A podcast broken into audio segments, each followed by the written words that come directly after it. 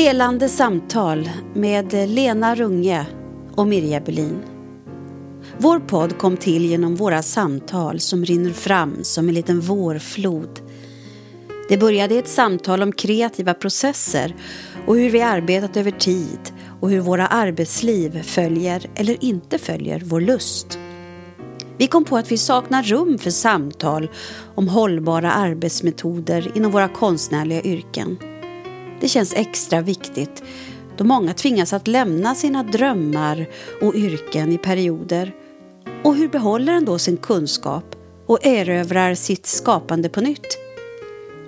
I vår podd samtalar vi om hur vi ska värna oss själva i motgångar, orka strida för våra idéer och våga vara sårbara under de villkor och premisser som ställs under ett arbetsliv. Hallå där Miriam Berlin. Hej Lena. Äntligen så ses vi igen i helande samtal. Väldigt gott att sitta här igen med dig. Samma. Och idag ska vi försöka dryfta lite frågor av olika slag. Framförallt det här med hur man bygger motståndskraft och resurser för att hantera lite svårigheter som frilans. Och det inbegriper, vad är ett fritt rum? Vad är mötet första gången med ett verk? Eh, vem är jag i de här rummen? Och har jag det utrymmet jag önskar? Mycket bra.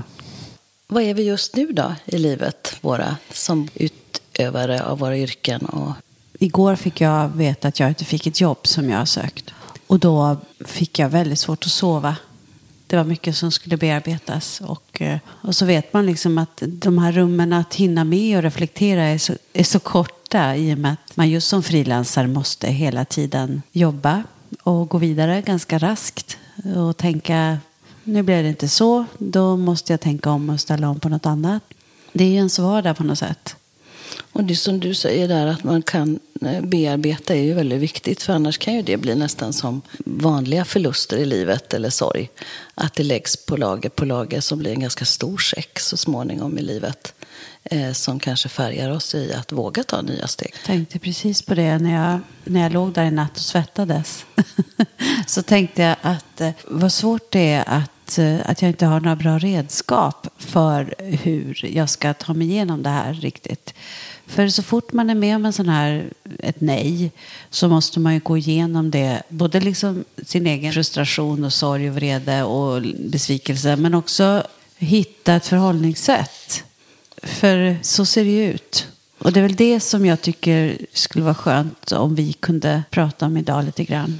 För det går ju också in i det här som du nämnde i början med fria rum.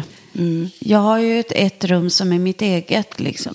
Hur kan det spacet bli tydligt för mig nu när jag, jag känner att jag behöver eh, bearbeta det här? Och det är intressant för jag råkade också ut för en sån sak i mitt yrkesliv just nu. Av, eh, men hade en förfrågan om ett arbete och bestämde när det skulle göras.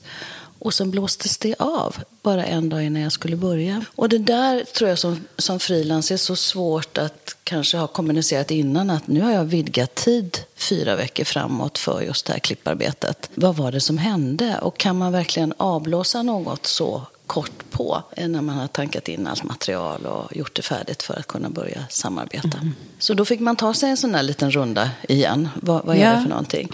Vad gjorde du då? Nej, men jag har ju tack och lov psykosyntes och lite andra redskap så att det gäller att besinna sig lite grann. Så att jag uppmärksammade lite på, okej, okay, mina gamla försvar. Jag har ganska hett temperament så jag skulle mm. kunna bli väldigt reaktiv och dra igång ett stort bråk faktiskt. Ja. Om det hade varit Lena för 15 år sedan. Mm. Men jag bara uppmärksammade hur jag liksom, eh, kände mig och tittade på ja, men det här är gamla mönster. Jag gillar inte att bli avvisad på det sättet. Nej. Och tog hem det. Och sen så var jag i kontakt, andra delen då, med känslan att jag var ganska upprörd. Delvis för att det var någonting som jag trodde att jag kunde vara delaktig i och göra bra. Eh, att det var en regissör som jag gärna ville samarbeta med. Och att vi också var kvinnor. Att jag hade liksom gått in lite i, i en fälla av otydlighet som jag kanske inte hade gjort om det hade varit män. Att jag hade satt ner mina ramar tidigare. Så att då tittade jag lite på hur jag hade hanterat misslyckande och blivit sårad tidigare i sådana arbetssituationer. och såg att nej, men jag behöver inte göra på samma sätt som jag gjorde för tio år sedan. Ja, utan nu stannar jag här. Jag, jag, går inte vidare, jag släpper. Och sen med viss tacksamhet att det skedde innan man började ett arbete. För det här skulle säkert resultera i ganska stora samarbetssvårigheter så småningom. Eftersom vi inte kunde kommunicera en sån enkel sak som tid och rum och plats. Mm. Sen är det den konstnärliga processen som ska kunna pratas om. Ja. Eh, så då stannade jag där och bara tog ett samtal med regissören och frågade mm. om det var något som jag inte visste om. Och sen kunde jag avsluta. Och sen att eh, liksom känna att ja, men det var synd, jag var ledsen, eh, jag tyckte det var tråkigt. Men sen så har jag gått vidare efter det. Så det är liksom att titta på de här tre stegen. Att uppmärksamma, att vara i kontakt med smärtan och våga att vara sårad men inte ta det personligen. Utan jag kunde ställa Lena professionell bredvid och säga ja, ja, den här erfarenheten har jag haft många gånger i den här branschen. Så här rörigt är det. Det är dålig kommunikation. Eh, vi sätter inte ner avtalen tidigt nog eller letter of intent eller vad vi nu ska göra. Eh, och det gör att man lever i ovisshet alldeles för länge. Och sen när det rycks under mattan så är man lite så här, oj, vad hände nu? Mm. Så det gick över, fast jag hade glatt mig nästan ett år innan. Jag kommer ihåg att du pratade om det här projektet som något som du var stolt över att få vara med i. Absolut. Jag förstår att det måste ha gjort ont. Men jag kan anta att vi blir ju inte sårade om vi inte ser att det är ett ämne eller ett tema eller någonting flame in it som vi fattar att här kan jag få fram mitt rätta jag som professionell. Mm. Och det är de ställena som gör mer ont när vi blir ifråntagna det eller inte inbjudna där.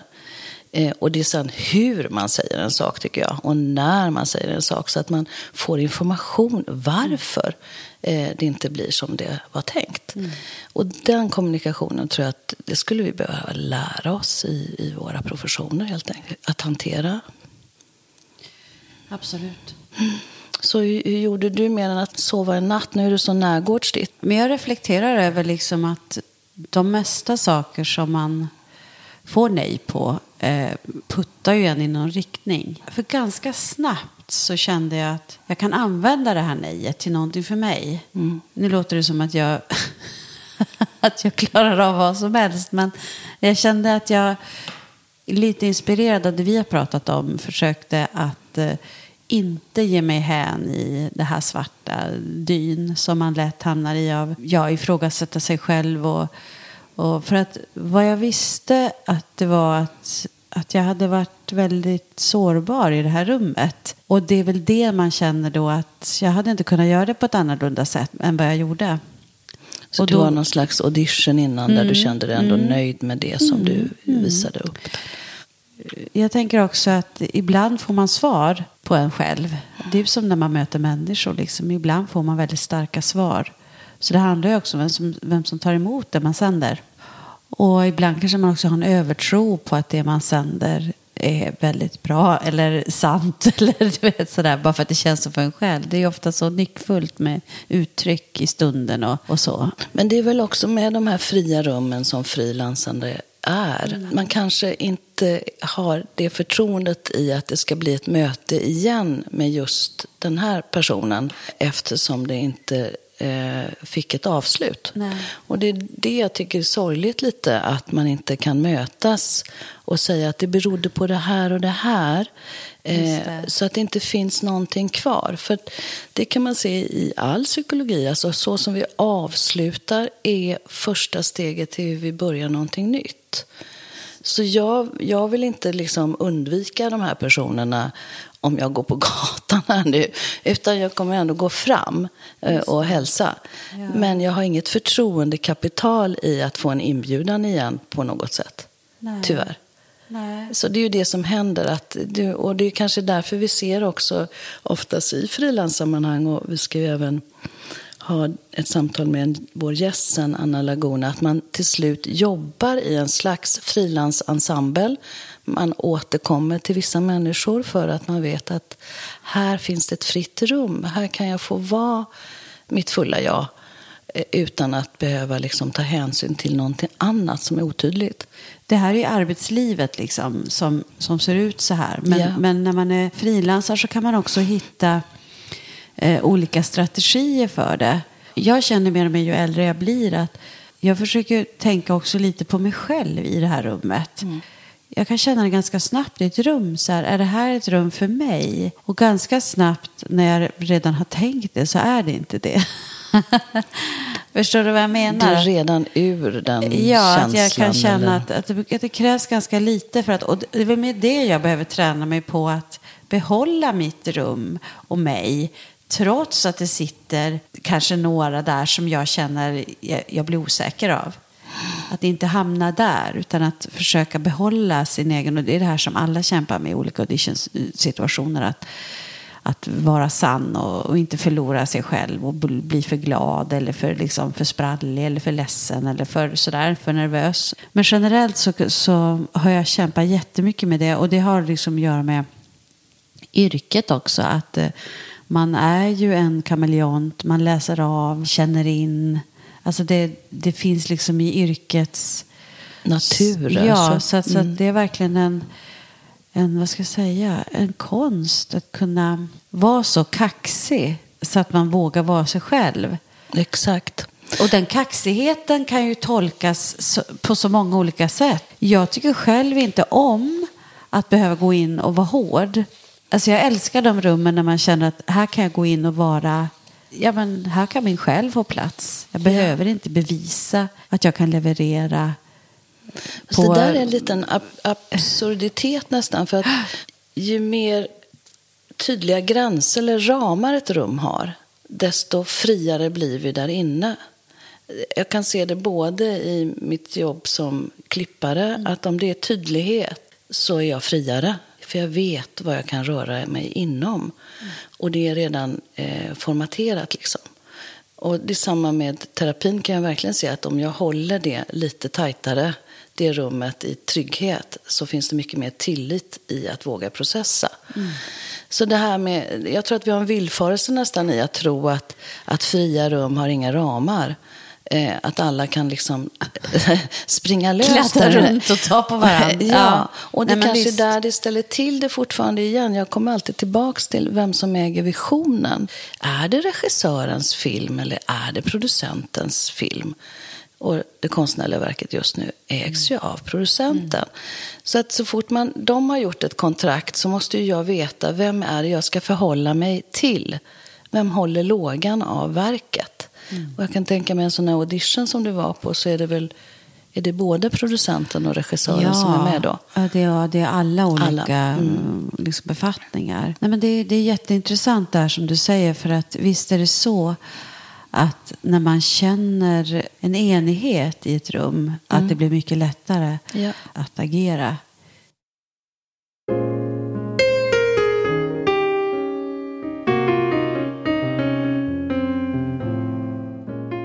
Och den här gången så sa vi att vi skulle titta lite på vad det är att vara måttfull mm. och kunna göra en rimlighetsbedömning. Och när man tittar lite på det så gick det lätt åt det matematiska hållet. Men tittade mer lite under så är det just att vad är kontext i denna arbetsprocess? Ju tydligare ramar, desto friare blir jag. Vad är det jag önskar är en viktig fråga. Vad är det jag gör här? Eh, att kunna påstå det, att jag är här för att. Det är farligare än att säga det jag inte gillar eller varför jag inte är där. så att säga. Så vad jag önskar är viktigt. Och att det finns visioner, alltså vems är visionen som jag var inne på tidigare, är väldigt viktigt. Vem jag ska kunna förhålla mig till. Mm. Och sen också ta det här, vad sitter jag själv fast? Är det någonting som jag tycker är svårt, vad det nu är jag själv känner att jag har en, en eh, svaghet i eller sitter fast i.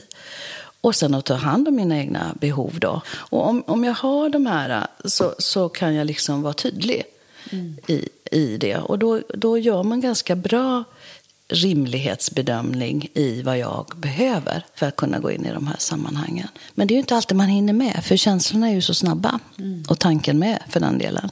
Ja, men, men nu när du säger det så här så var det här min, det här var min känsla innan jag kände jag har ingen aning vad de är ute efter. Nej. Jag vet inte vad det är för typ av roll. Jag vet inte historien. Alltså jag vet inte vad, vilket håll jag ska gå. Och då finns det ju en väldigt stor risk att man går in och blir allmän. Och blir en slags underhålls... Ja, en trevlig stund. Men skärpan i det man gör.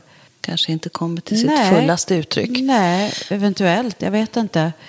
Sen är det väl alltid det där att man ska gå in och visa sig själv. Man kan ju inte förändra sig själv. Man måste utgå från sig själv. Och, och så grym är ju vår bransch att eh, konkurrensen är så tuff så det finns inte jobb till alla och roller till alla såklart. Men det var någon som sa av att alla nej man får så får man också fler ja. Mm.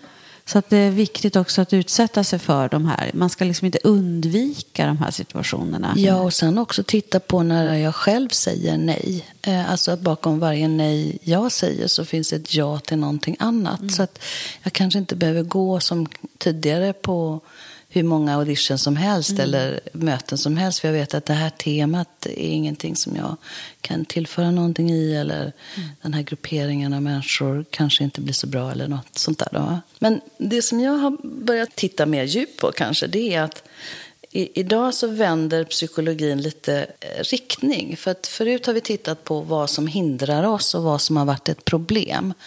Och nu börjar man gå åt vad man kallar för positiv psykologi.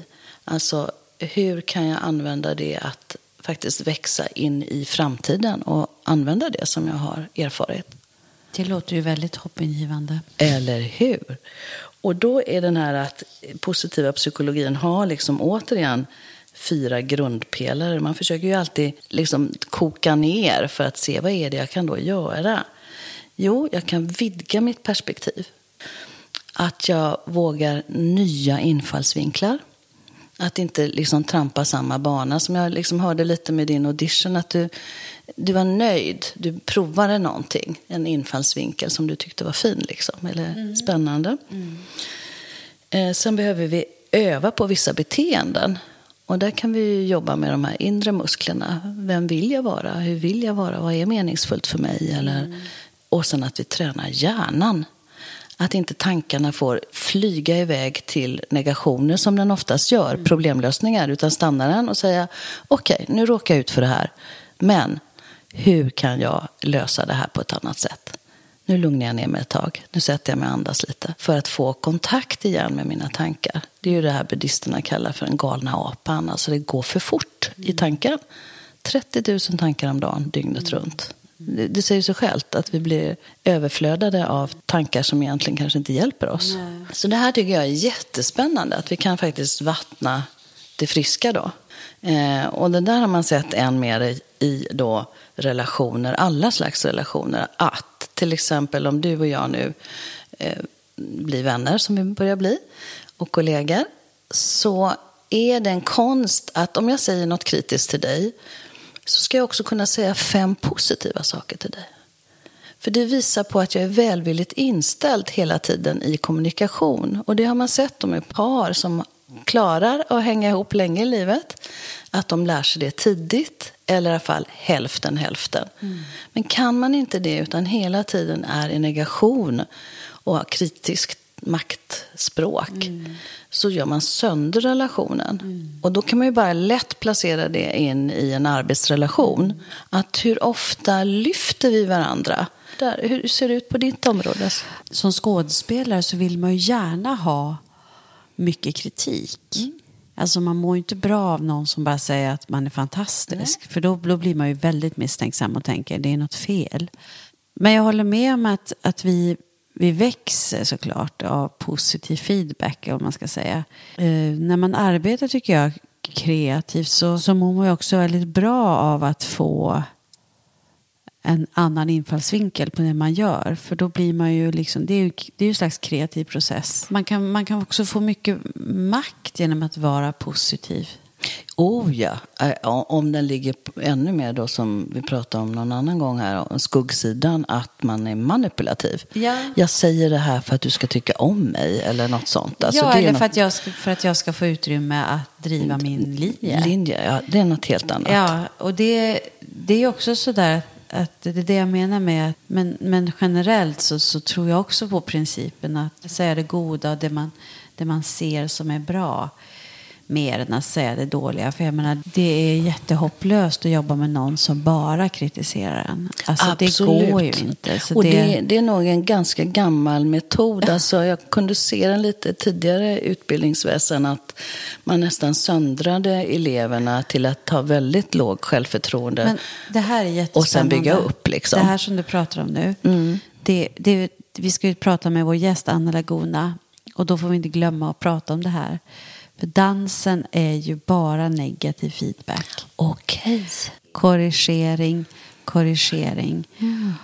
Och jag har tänkt jättemycket på det nu när jag har jobbat med dansare. Liksom att jäkla vad de är bra på att ta korrigering. Men då heter det korrigering. Man Jo. gör det för att man ska kunna hitta bättre. Jo, Liksom. jo, även där tar det ju. De börjar väldigt tidigt många. Och jag tänker att, att eh, de får uppleva baksidan av att få så mycket negativ feedback. Att det gör också någonting med en människa. Ja, under en utbildning så har man ju inga, inga mandat att säga emot heller. Nej. Utan då är det ju pedagogen eller ledarens ord som är lag.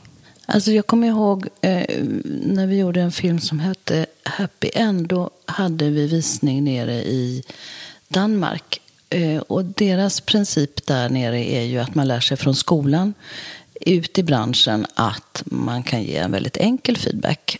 Eh, så de hade samlat ihop tio olika personer från olika områden. Allt ifrån en annan klippare, en producent, en regissör. Och så satt det tio personer som skulle se. Ja, vi hade en god ram runt filmen, men är absolut inte färdigt. Och då gick man laget runt och sa det jag tyckte om, det jag inte förstod och det jag skulle vilja se mer av. Jättebra. För det var en form. ja. Och det var lagom.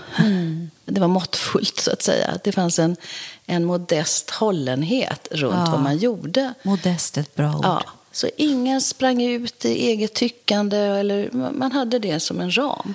Ja, för jag tänker också att en, en feedback behöver också en ram Ja. för att kunna vara konstruktiv. För det blir ju ofta det där när det egna eh, tyckandet far iväg en spin-off så, så handlar det väldigt mycket om en själv plötsligt och inte om verket. Exakt, och det är då vi låser oss. Då, då är man ju inte mottaglig för att okej, det är inte jag som sitter fast här utan det är något i filmen eller dansen eller teaterstycket som är problematiskt just nu.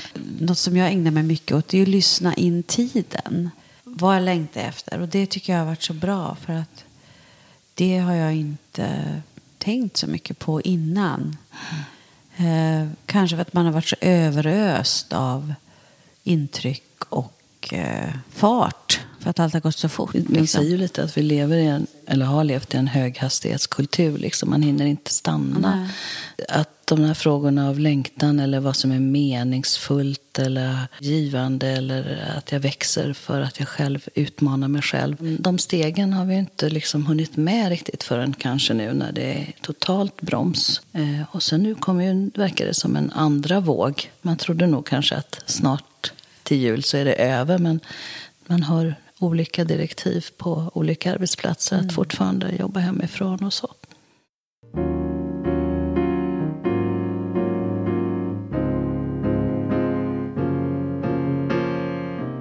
Jag skulle summera alla mina R av besvikelser i jobbet eller det här miscarriage, alltså samarbeten som har gått åt fanders och projekt som har gått i stöpet och eh, vänskaper som har gått förlorade på grund av jobbet.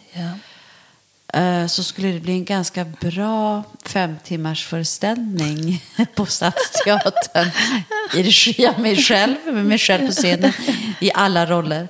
Nej, nej men att jag tänker att såren och, och behöver också tid att läka. Eller hur? Det är jätteviktigt att vi tar, alltså, att vi tar ombord det vi känner och stannar där naturligtvis. Så att man inte låtsas som det inte har hänt. För då, det, det ger ju ingen erfarenhet alls, utan det är bara en förträngning egentligen. Och då flyter det ju upp i något annat sammanhang och kanske blir jättestort på Ja. ett felaktigt sätt. Men branschen har ju lite, våra branscher har ju lite av att vi kommer behöva ta ganska mycket motgångar, lära oss att ta motgångar och besvikelser utan att för den delen rosta i Mirja och Lena, alltså vem jag är. utan kunna se det som mera min profession. Mm. Och de som, som vi tog upp tidigare var väl att man hade en, en glädje, en längtan i att just de här skulle vara kul faktiskt att jobba inom. Annars blir man ju oftast inte besviken. Jag blir inte det till saker som jag ändå inte har liksom bundit mitt hjärta till. Det gör inte lika ont, så att säga. Va? Men jag tänkte på när du, när du blir uppringd eller när du får kontakt med någon eh, mm. så här, som vill jobba med dig. Vad, vad lägger du för värde i liksom, första gången ni träffas, första gången ni får kontakt? Alltså, hur, hur värdefullt är det för dig för, för att fortsätta liksom, ditt engagemang och lägga ditt hjärta i någonting? Det, det har nog förändrats under tid. Jag tror i början så var det så värdefullt att liksom hitta eh, likasinnande sökande personer som man vill samarbeta med. Eh, och där sammanblandade jag väldigt felaktigt att vissa blev man vänner och som du var inne på också det förstörde det i samarbetena sen. Att det, det var inte lätt liksom och både var det ena och det andra. Men idag, nu då 35 år senare, så nu är det bara verket. Alltså jag tycker, jag har ingen lust att vara med och och fylla på monstret som ska matas med saker som jag inte tror på. Så jag är väldigt restriktiv. Så det, jag har ju ett väldigt litet mått idag där jag kliver in fullt ut. Annars har jag saker som jag tycker är mer meningsfulla att göra. Eh, så det är ju att jag längtar efter goda idéer och fördjupade människosyn och, och sådana saker. Så det är det första jag tittar på. Och då finns det ju vissa angelägna frågor idag tycker jag. Mm. Speciellt nu när det är så på existentiell nivå. Vad är det att vara människa och vad gör vi med vår vackra jord? Eh, och, och, den här icke-måttfullheten, att vi har liksom springit överstyr. Mm. Det är ett frosseri, det är galenskap nästan mm. över världen. Och, och, hur lämnar vi över detta till nästa generation? Kan det här göra skillnad? Och just nu är det miljön, miljöfrågorna och att vara människa i en lite senare ålder i livet som intresserar mig. Eh, så då har jag några sådana förfrågningar.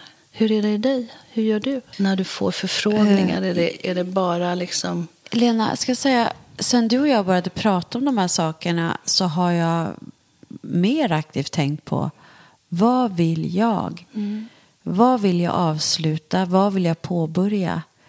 Kanske lite också med åldern, att man känner att det inte är lika många år att laja runt på. Och så också det här att man värderar livet på ett annat sätt faktiskt. Vad, vad får jag plats med? Vad hinner jag med? Och, jag, och vad kommer det kosta mig och så? I den mån jag kan nu som frilansare. Det är ju så en ynnest ibland att kunna känna så och tänka efter. att Klarar jag det här och så? Men inte för det också. Maten och mjölken ska ju på bordet och vara i kylskåpet och sådär. Det ska inte vara tomt där. Så man har ju alltid de här svåra premisserna över sig, hur man ska klara av det. Och det, det är väl det som kan ställa till det allra mest i, i det här fria rummet, som jag tror så få lever kanske hela liv i frilanseriet. Eh, en är ändå trygg att kanske har mat på bordet-delen. Mm. Eh, att, eh, speciellt om man jobbar i samma film eller samma område, så när det sjunker eller blir ett miscarriage av något slag så sjunker ju båda. Då, då åker man ju ner på lägsta nivå. Inga pengar in alls någonstans på, på ett halvår framåt. Nej. Så då är det ju lite panikkänsla. Så, så, så, jobbar, så kan inte jag ha det längre i den ålder jag är idag. Nej. Utan det är därför jag har på något sätt byggt runt mig själv att jag har tre ben att stå på. Det, det insåg jag som klippare kan jag inte mm. vara enbent och bara jobba med det som 40-åring redan. Liksom. Jag, jag tänkte så hemskt häromdagen. Jag tänkte att det här yrket har ju förstört hela mitt liv. det kan du inte. ja, jag tänkte så här. Ja, men jag har blivit, jag har varit jätte... Så, mina barn har bara sett mig repa massa grejer hemma. Mm. Och jag har bara ägnat mig så mycket åt jobbet. Jag tänker så här, vem hade jag varit om jag inte hade gjort, hållit på med det här? Jag tänker, vad har jag gjort? Alltså jag, jag bara tycker att det är så spännande att tänka, vad, vad har det här, allt det här gjort med mig? För jag har också mm. tänkt jättemycket på nu när jag har jobbat med nya människor, vad ofta jag har fått göra avkall på min egna, vad ska jag säga, egna känslor. Och det är väl det jag känner att jag vill vända de här, om vi nu ska prata om mm. sorg och det här. Hur kan jag använda mig av de här insikterna? Var, var kan de ta mig? Framåt. Just det är jag liksom jätteintresserad av just nu. Och, och, det var ju det vi var inne på. Liksom, vi har ju möjligheten att skapa den möjliga framtid som vi vill utifrån vår erfarenhet då. Om man tittar på det här med psykologin, positiv psykologi och nära den biten. Men det är därför som jag tycker det är så jobbigt nu att vi blir så avskurna från samhällskroppen. Vi som arbetar med under corona. Vi som arbetar med de här värdena. Och där tror jag att vi har helt olika rum. För att där, där kan jag väl säga att jag har varit grymt avundsjuk på både teater, opera och balettinstitut. För vi har inget rum. Filmarna har inget rum. Vi har, alltså, Filminstitutet finns, men det är inget mötesrum där vi går dit och liksom, nu möts vi för att vi ska jobba ihop. Nej. Utan det är ju hela tiden mo- mobila tält. Det uppstår där det ska vara en inspelning. Så det gör ju att vi kan ju inte gå någonstans i mötet. Så vi känner ju inte av på samma sätt tror jag som ni att det är nedsläckt teatrar, nedsläckta opera och Dramaten och så vidare. Eh, för de rummen finns ju inte. Ja, men det här som du, som du, som du säger, en filminspelning uppstår så plötsligt så suger sig alla dit och jobbar järnet i x antal månader så sen bara slupp, så stängs det. Ja. Och vart tar alla de här människorna vägen då? Då går de inte med sina matlådor till jobbet utan då ska de bara tillbaka till sina... Alltså, så Och det tror jag, alltså för mig har det varit ett val. Alltså jag har ju uppskattat det, för då har det frigjort min andra tid. Att under mellanrumstiden så, så har jag slagit på andra längtor. Så att min längtan kanske inte bara varit filmen eh, och uttrycka mig där. Eh, utan alltså drivkraften är fortfarande, vad är det att vara människa? Om det kan gestaltas via filmen eller att man hjälper sina klienter eller att man själv växer i någonting som är glädjefullt, det, det är där. Men då måste man ju ha medel, man måste kunna överleva och leva helst. Men vi blir ju ganska bra på att leva på en ganska låg budget. Vi är bra på att liksom inventera och hitta lösningar. Hyra ut en del av en lägenhet eller eh, inte alls bo där ett tag eller eh, eh, ha en inneboende eller vad vi nu gör. Så, så att vi får ju leva på ett annat sätt. Vi har ju ingen, nu ska man väl tänka pension och sånt. Liksom. Där, där har vi väl en... Det kan jag bli riktigt arg när jag ser tillbaka på vissa kontrakt att stora enheter som SVT till exempel skriver bort all pension, det som man har rätt till då eh, i tidigare kontrakt. Och så tycker man att man får lite bättre än den som är anställd. Och sen så är det ju inga sociala om, omsorgsbitar alls. Så det, det är ju en tuff bransch på det sättet. Absolut. Men det du är inne på när med sorgen är ju också att eh, veta vad, vad som hände och att det där såret har kunnat läkas. Att jag tagit hand om det och, och tagit ut de känslor som finns där. Och sen kan jag skapa från det ärret. Men jag tror inte på att gräva i såret hela tiden. Det tror jag faktiskt inte på. Jag tycker de verken i- har väldigt få ingångar i att kunna visa andra människor. Annars pratar ju många om det här.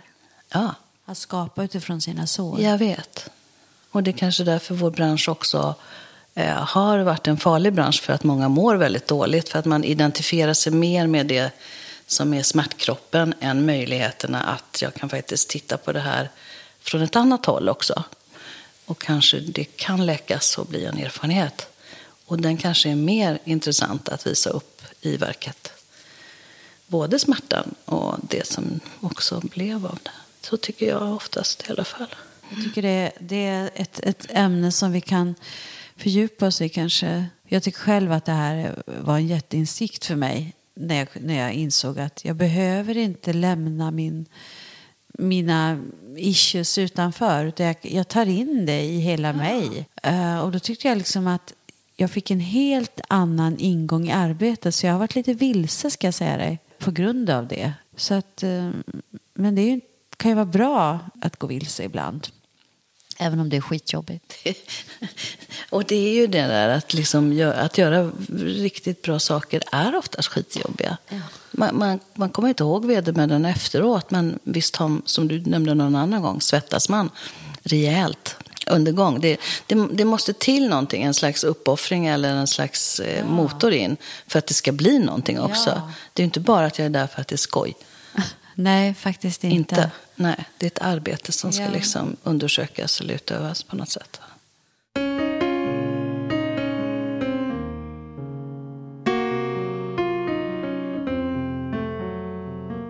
Anna Laguna, född 1955, var under 20 år en del av Cullbergbalettens kompani. Hon har också dansat med flera internationellt framstående dansare, till exempel med världsstjärnan Michal Baryshnikov. 1996 lämnade hon Cullbergbaletten och har sedan dess arbetat som frilansande dansare, koreografiassistent och pedagog vid bland annat Parisoperan och Operan i Lyon. Hon har också medverkat i de flesta av maken Mats Eks produktioner, dansat vid Netherlands Dance Theatre och medverkat i flera tv och teaterproduktioner såsom Andromaque på Dramaten och Susanne Ostens Mirad, en pojke från Bosnien. 2006 fick Anna Laguna som första dansare utanför den kungliga balletten hederstiteln hovdansare. Hon har också gjort några oförglömliga roller som Bernarda i Bernardas hus i regi av Mats Ek och hon har även dansat titelrollen i, som Fröken Julie mot Rudolf Nurejev eh, i Birgit Kullbergs version. Vi är jätteglada att hon gästar oss i Helande samtal. Varmt välkommen Anna Laguna. Tack, tack så mycket. Så något som gjorde väldigt stort intryck på dig eh, var ju det här första gången när du eh, kom i kontakt med eh, dels dans men också kanske just Cullbergbaletten. Du var bara 17 år. Ja, precis. Och det var i Madrid.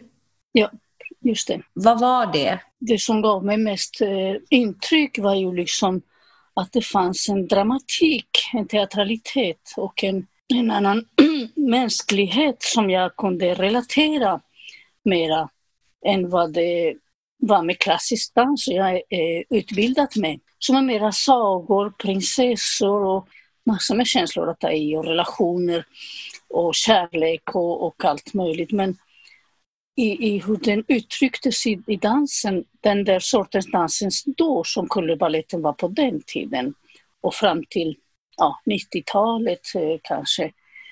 Det var, det var just det där, dramatiken och teatralitet och, och mänskliga sidan som jag kunde relatera som människa mera. Som jag aldrig sett förut och eftersom jag, jag kunde inte se dans i Spanien eh, något annanstans än, än de som kunde gästa, gästspelade och det var inte många som gästspelade på den tiden under Francos tid eftersom det var väldigt, ganska förtryckt kulturellt och mycket annat förstås. Men... Sen fick ju du anställning och jobb med Kullbergbaletten, Cullbergbaletten eller Birgit Kullberg tog med dig till... Ja, det var så att, att när jag såg kompaniet och var så väldigt eh, tagen och väldigt eh, jag blev alldeles omtumlad så där upp och ner. Så kände jag att det här måste jag liksom försöka komma åt på något sätt. Och så bad jag om att komma och eh, träna med dem först.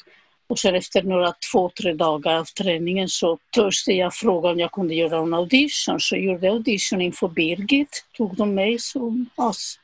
Så, så det är ett väldigt steg att så ung ändå hitta den här äh, ingången i att det här är, är min tonart med i hur jag vill uttrycka mig i dans. Och, och sen flyttade du till Sverige äh, ganska ja. kort på. Precis, jag flyttade, jag åkte tillbaka till, äh, till Zaragoza, min hemstad. Och då tyckte jag då måste jag få komma upp i en bättre nivå. Då hade jag fyllt 19 eh, när jag kom till Sverige. Och det var som att landa på månen. Den här audition som du gjorde i mm. Madrid, mm. minns du vad du gjorde då? Jag dansade upp en, en klassisk eh, repertoar. Två olika solor i klassisk på tå. Det var den enda jag kunde. Jag hade aldrig dansat utan tåskor. Kan man säga. Vad hände då när du kom till Stockholm? Fick du börja dansa barfota utan tåskor eller hur? Hur, ja, både och. Alltså, det fanns några grejer som Birgit gjorde på tå, till exempel Fröken Julie som hon hade gjort. Eh, och den såg jag också då i Madrid. Månrennen hade hon gjort för operan också på tå. När jag kom till eh, kompaniet så gjorde hon en stycke som heter Drömmaren som är baserat på The Dreamer av Eugene O'Neill. Och eh, den var också delvis på tå. Hon har aldrig ens dansat på tå själv. Men hon ville utforska det och, och ville ja, prova på. Vi har pratat lite om det här med, med, med feedback från danskoreograf och lärare. Och, och som dansare så, det här är verkligen ytligt hur jag bara uppfattar det då när jag har sett eh, hur dansare får feedback så är det ju mycket, vad ska jag säga? Du använder ordet korrigering. Ja, korrigering. Mm. Mycket. Ja, det är ganska, ganska Pina Baus efter, efter sina föreställningar. Hon filmade alltid föreställningar och dagen efter på morgonen så tittade de alla på den där filmningen, tittade de tillsammans och sa nu ska vi göra kritiken, alltså på tyska kritik.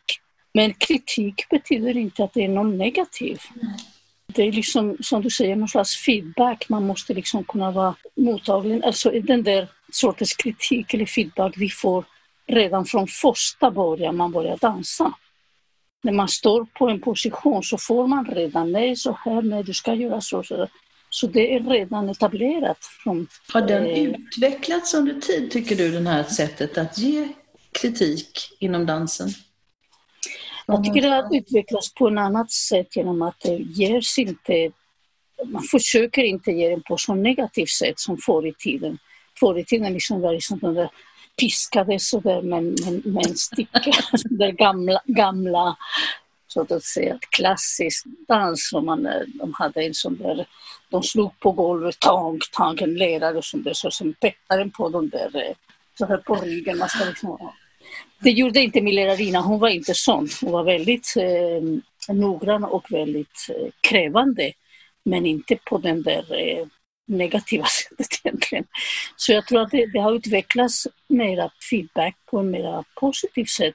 En feedback måste vara med respekt. Det är många mm, som är kanske frustrerade eh, jag menar inte som dansare men också frustrerade människor har en viss eh, otålighet som det går ut på eleverna istället för att eh, man måste liksom bearbeta det och man måste kunna motivera utan att man trycker ner någon. Att göra det är väldigt svårt förstås. Som till den andra extremet, att man liksom törs inte säga eller kritisera eller någon slags rädsla för att ja men har du ont, ja men okej, okay, gör inte så. Alltså det här att kräva, det här som vi kallar challenge. Vad heter det på svenska? Utmana. Mm just det, att utmana mm. är, är, väldigt viktigt. Men jag tänkte på det här du pratade om att när du började så fanns det inget kompani som var modernt där du var. Inte ens klassiskt, det fanns ingenting i Spanien. Nej, okay. Birgit använde sig, alltså hennes grund var Graham och Kurt Jors. Och sen använde hon sig av några akademiska eller balettiska rörelser, men för att, mera för att använda sig. Men det som man kan säga nu att i modern dans, först och främst har liksom streetdans, eh, hiphop, hiphop, locking och popin, allt det där har kommit in i moderna danset och används väldigt mycket. Så den där influenserna de vill gärna utforska. Så det är flera och flera som går och eh, utbildar sig i modern dans nu och vill träna annan sorts träning än bara stå där och, och göra sina fantastiska rörelser som de gör verkligen. Och ibland till och med några som, som också vill ja, prova på balett och se vad det är, vad det är för något och tar in det och vi andra tar in från dem. Så det finns en... Ja, en påverkan såklart. Mm. Var det så med Birgit Gullberg att hon var någon slags avantgarde ändå när hon höll på? Början, början kan det vara. Ja, vad, vad har det gjort att vara i en ensemble så länge? Ja, det är lite också en, en grej som görs mindre och mindre tycker jag. Att man stannar mindre och mindre i en kompani och det, man gör mer och mer sådär projekt kanske handlar om, om eh, kanske pengar eller handlar om också om uh, otålighet kanske. Gå i en kompani och, och jobba för en gemensam arbete, att gå och göra det där tillsammans. Det är som en relation. Mm. Men varför är det så? Varför söndrar man de här linjerna hela tiden? Jag tycker det är jättejobbigt själv. att man hela tiden man bygger upp något och så blir man utkastad. upp, alltså det här men om du ser till exempel här i Sverige sedan 70-talet, då fanns tre stora kompanier. Okay, då var de klassiska. Det var, det var en stor kompani i Malmö, en riktigt stor kompani i Malmö. Det var en stor kompani i Göteborg och så var det stora kompaniet i Stockholm. Och sen var det Kulverbaletten som var halv och halv kan man säga. Liksom, eh, Kulverbaletten fick, Birgit Kulver fick pengar från staten för att få kompaniet genom Riksteatern. Så det var liksom en, ja, är en speciell sätt, som aldrig varit en nationell kompani. Alla kompanier har förminskats. Alla tre stora statliga kompanier har förminskats. Det är synd tycker jag, för som jag upplever att, att du har haft med din dans, ett långt liksom, dansarliv som har utvecklats hela tiden och kunnat synas. Mm. Jag tänker det är så många som inte, kanske just för att man orkar inte heller uppstå i projekt hela tiden. Nej, alltså. man orkar inte och man får inte vara med i projekt heller alla gånger. Nej. De, de, de, som, de som gör projekt är olika koreografer som tar olika dansare varje gång. Det kanske finns några stycken som är alltid där men inte riktigt. Och så kanske inte får de pengar för den, den projektet de vill göra. Så ja, då får inte den dansare vara med. Den dansaren söker någon annanstans och då förlorar man du vet, en sån där cirkeln. Ja. Mm. Never ending story. Tycker du hon som en gång liksom kom till Sverige och hittade sitt uttryck med det här mer dramatiska dansen, har, har, du känt att du fått utvecklats ända tills där du är idag? Jag, jag tittade som heter Memory där du och Mats är jättefina. Så jag undrar, är, är, är, samskapar ni en sån föreställning eller hur går det till? Det är det som är så fantastiskt med vårt yrke också att ha den möjligheten att uh, utvecklas, växa upp. Och det, men det är samma med livet. Så, men det är klart, det också har att göra med att uh, inte alla kan dansa länge, inte alla kroppar tål. Ja, efter en viss ålder så, så har man inte den fysiska kapaciteten. Man kanske har det mentala mer och mer, alltså det, men det hjälper inte om kroppen inte hänger med. Det är en utmaning för koreograferna att se och hitta vad de kan göra och eh, också en utmaning som dansare att aha, inse, aha, men det här kan inte jag göra, aha, det här kan, ja. ja, jag kan inte gå ner på knä, aha, vad kan du göra då? det. det var det som var så fint att, att liksom skönja i A Memory att att ni var i den kropp som är av tid och då blir berättelserna, dramatiken var annorlunda. Mm. Som det skrevs en annan berättelse. Kan man fortsätta att skriva dem i det här åldrandet? Eller? Jag tror det kan man göra och koreograferna är nog eh, öppna för det, att arbeta mm. med äldre kroppar också. I klassisk dans så finns väldigt få eh, möjligheter för en dansare att utveckla en, till en viss ålder. Man använder sig ibland i de som bara passerar till exempel i Romeo och Julia, den klassiska, eller i Rosa så gör man drottningen och kungen som bara kommer in och, och hälsar på, så sätter de sig och sen går de ut och sånt. Det är väldigt, väldigt få rörelser. Men inte riktigt utmaning av, eh, den finns inte i den danssorten och i, i modern dans så finns väldigt lite för att det har blivit också lite mer och mer akrobatisk också. Men att tekniken har, har utvecklats på gott och ont väldigt. Mm. Mm. Det blir lite för akrobatisk ibland, både i, mm. i, den, i den klassiska dansen och i, i den moderna dansen. Mm. Och det är liksom, tekniken är liksom en, som en trampolin, en hjälp, en verktyg. Så man måste kunna veta hur man använder den av sig. Men det ska inte hindra känslorna att komma fram. Det, det, det, det, handlar om att kommunicera med, med känslorna via dansen. Så man, om den där grunden är borta, vad har vi att dansa då med? Vi ser ju lite samma dilemmor. Jag jobbar ju i filmens värld, i berättelserna som tar slut. Liksom. De söker man med ljus och lykta och blir väldigt glad när andra slags känslomässiga berättelser finns i andra åldrar, gärna då lite äldre mm. med andra livserfarenheter. Ibland så har jag blivit väldigt frustrerad själv efter en föreställning för att jag tycker att jag inte kommit åt den känsla jag vill meddela. Den publik som finns där, de finns ju bara den ögonblicket. De har inte varit där förut och de kanske inte kommer senare. Så om jag inte fått det till det, det det är borta. Det händer nu. Alltså det... Mm. Du fick ju två, många fina utmärkelser, men hovdansare och den här benämningen... Professors namn. I professors namn, ja. Hur har mm. det påverkat din, din dans? Det är ju väldigt fint att få en viss bekräftelse på vad man har gjort och, och så vidare. Men eh, de där grejerna betyder egentligen ingenting när man är där och jobbar och arbetar och repeterar. För det, man kan inte tänka på sånt, så det, det är inte så att aha, Nu är jag en annan karaktär. Nu kan jag bättre än någon annan. Eller nu. Nu i där du är nu som dansare, och vad, finns det någonting som du känner att du längtar efter att göra? Jag tycker det är kul att, att eh, jobba med olika personer och sånt. Det, det är lite så där att eh, folk förknippar mig med bara Mats Ek. För att jag jobbat så otroligt mycket med honom. Mm. Och nu råkar jag vara, vara gift med honom också. Mm. Då blir liksom den där kopplingen blir så där att jag, jag bara är det och jag har inget annat erfarenhet. Och jag har jobbat väldigt mycket med många andra koreografer. Så, och den nyfikenheten står till fortfarande. Så om det finns någon som vill jobba med mig så får gärna höra av sig.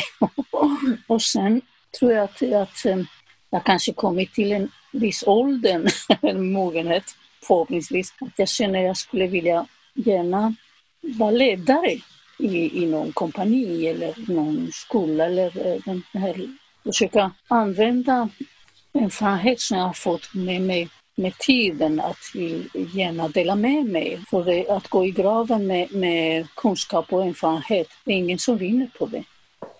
Så det vore kul att kunna dela med sig på ett eller annat sätt. Det hoppas vi verkligen att någon hör och eh, anlitar dig på något sådant. Det låter ju otroligt spännande. Mm. Ja, men det betyder inte att jag kommer att lyckas. Jag vet inte om jag kommer att lyckas alls. Det är, liksom, det är någonting som jag tycker är värt att prova. Men det är mitt upplevelse, det är inte allas upplevelse att vi, vi, vi blir längre och längre bort från känslorna. Det blir en fantastisk föreställning och skicklighet och wow, de snurrar och hoppar. Men när jag kommer hem, jag vad, vad, vad, vad har jag varit med om egentligen? Och den, den känslan tycker jag skulle vara värt att uh, försöka gå och se om det går. Mm. Det låter också så spännande koppling med vad du sa, du började dansen klassiskt när du var fyra år någonstans. Var du så ung? Ja. Och med den erfarenhet du har till idag, att liksom få ihop de här två eh, erfarenheterna igen på en Ja. helt annan arena. Vad, vad har du gjort för att kunna eh, ha lågan levande och kroppen i, i, i, behåll och känslosökandet? Jobba, jobba, jobba, jobba, Jobba, jobba, jobba. jobba, och Mm. träna och jobba. Det har alltid funnits med människan, så den Mm. skapande, så det måste finnas och, och det måste ges plats för att kunna göra det. När vi pratade om det här med, med eh, dansen, jag tycker det är viktigt att man att dansen som, som en, en, bra dans och som professionell dans som en elit på ett negativt sätt. Och för mig, för mig eliten betyder inte negativt, det betyder att, att det är en professionalitet. Och inte elit på att liksom, man tävlar inte som man tävlar i sport. Ja, det finns konkurrens och så, men det är på en, en, en hälsosam nivå ska det vara. Men dansföreställning ska inte vara en tävling. Det var väldigt viktigt, Ja. för det, det där känner man över i många olika discipliner, som du säger Ja. nu, att det blir ett jämförande och en tävling som inte har med växandet att göra av eh, Nej. konstformerna. Men, men eh, samhället är fortfarande inte tillräckligt eh, hjälpsamt för kvinnor. Fortfarande sämre betalda än männen, till och med i Sverige, som ska vara. Mm. För jag tycker inte jag har offrat. Eh, det är klart man har gjort föreställningar, man har inte varit med barnen på, på kvällarna och läsa böcker och sådär. Det kan jag sakna. Kunde inte göra på något annat sätt. Ja, det är en balans i det där. Alltså. Ja. Visst, Mm. så är det verkligen. Väldigt fint att få höra Ja. och träffa dig så här. Ja, vad trevligt att träffa er. Tack så mycket. Hej. Hej då, tusen tack. Tack själva. Hej. Ja, hej.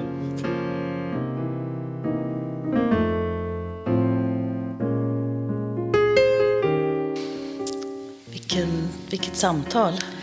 Jättespännande och väldigt intressant hur våra samtalsämnen idag löpte in i, i dansens Ja. värld. Och det som verkligen står kvar tycker jag, det är att inse sina begränsningar. Ja, och också tillåta sig begränsningar. Att inse att det är fine, men jag gör andra saker som får andra kvaliteter. Bara det här uttrycket precision är frihet. Det sitter ju som en liten guldpärla i hjärtat på en. Men också tycker jag, när hon pratar om känslan, det tyckte jag var så underbart, att det handlar om känslor. Eh, och att, eh, att arbeta med det. Att hon, att hon underströk hur viktigt det var också för dansare att förmedla känslan. Wow. Nej, men nu ska vi äta grönsakssoppa. Nu blir det grönsakssoppa. Jag ser fram emot det.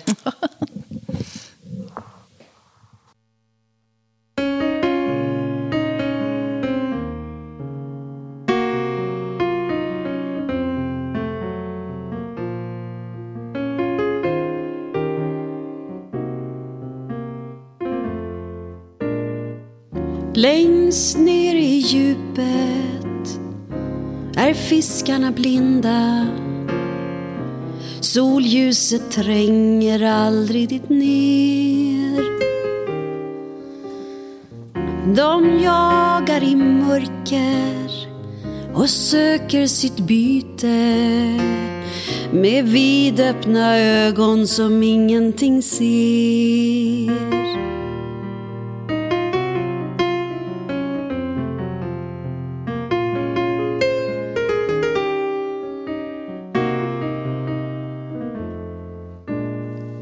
Längst nere mot botten dit skeppen har sjunkit. Dit städer har störtat och vittrat till grus. Där finns bara tystnad. Där finns inga drömmar. Där finns inga minnen av färger och ljus.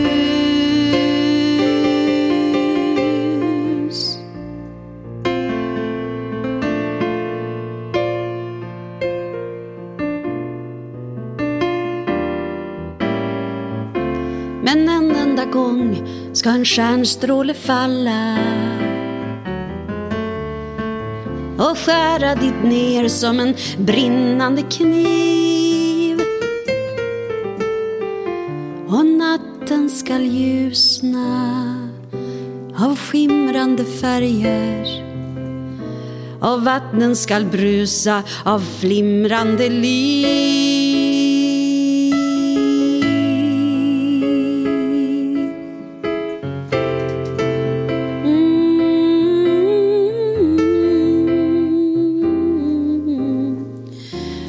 Längst ner i djupet när stjärnan har slocknat finns ögon som minns vad de en gång har sett.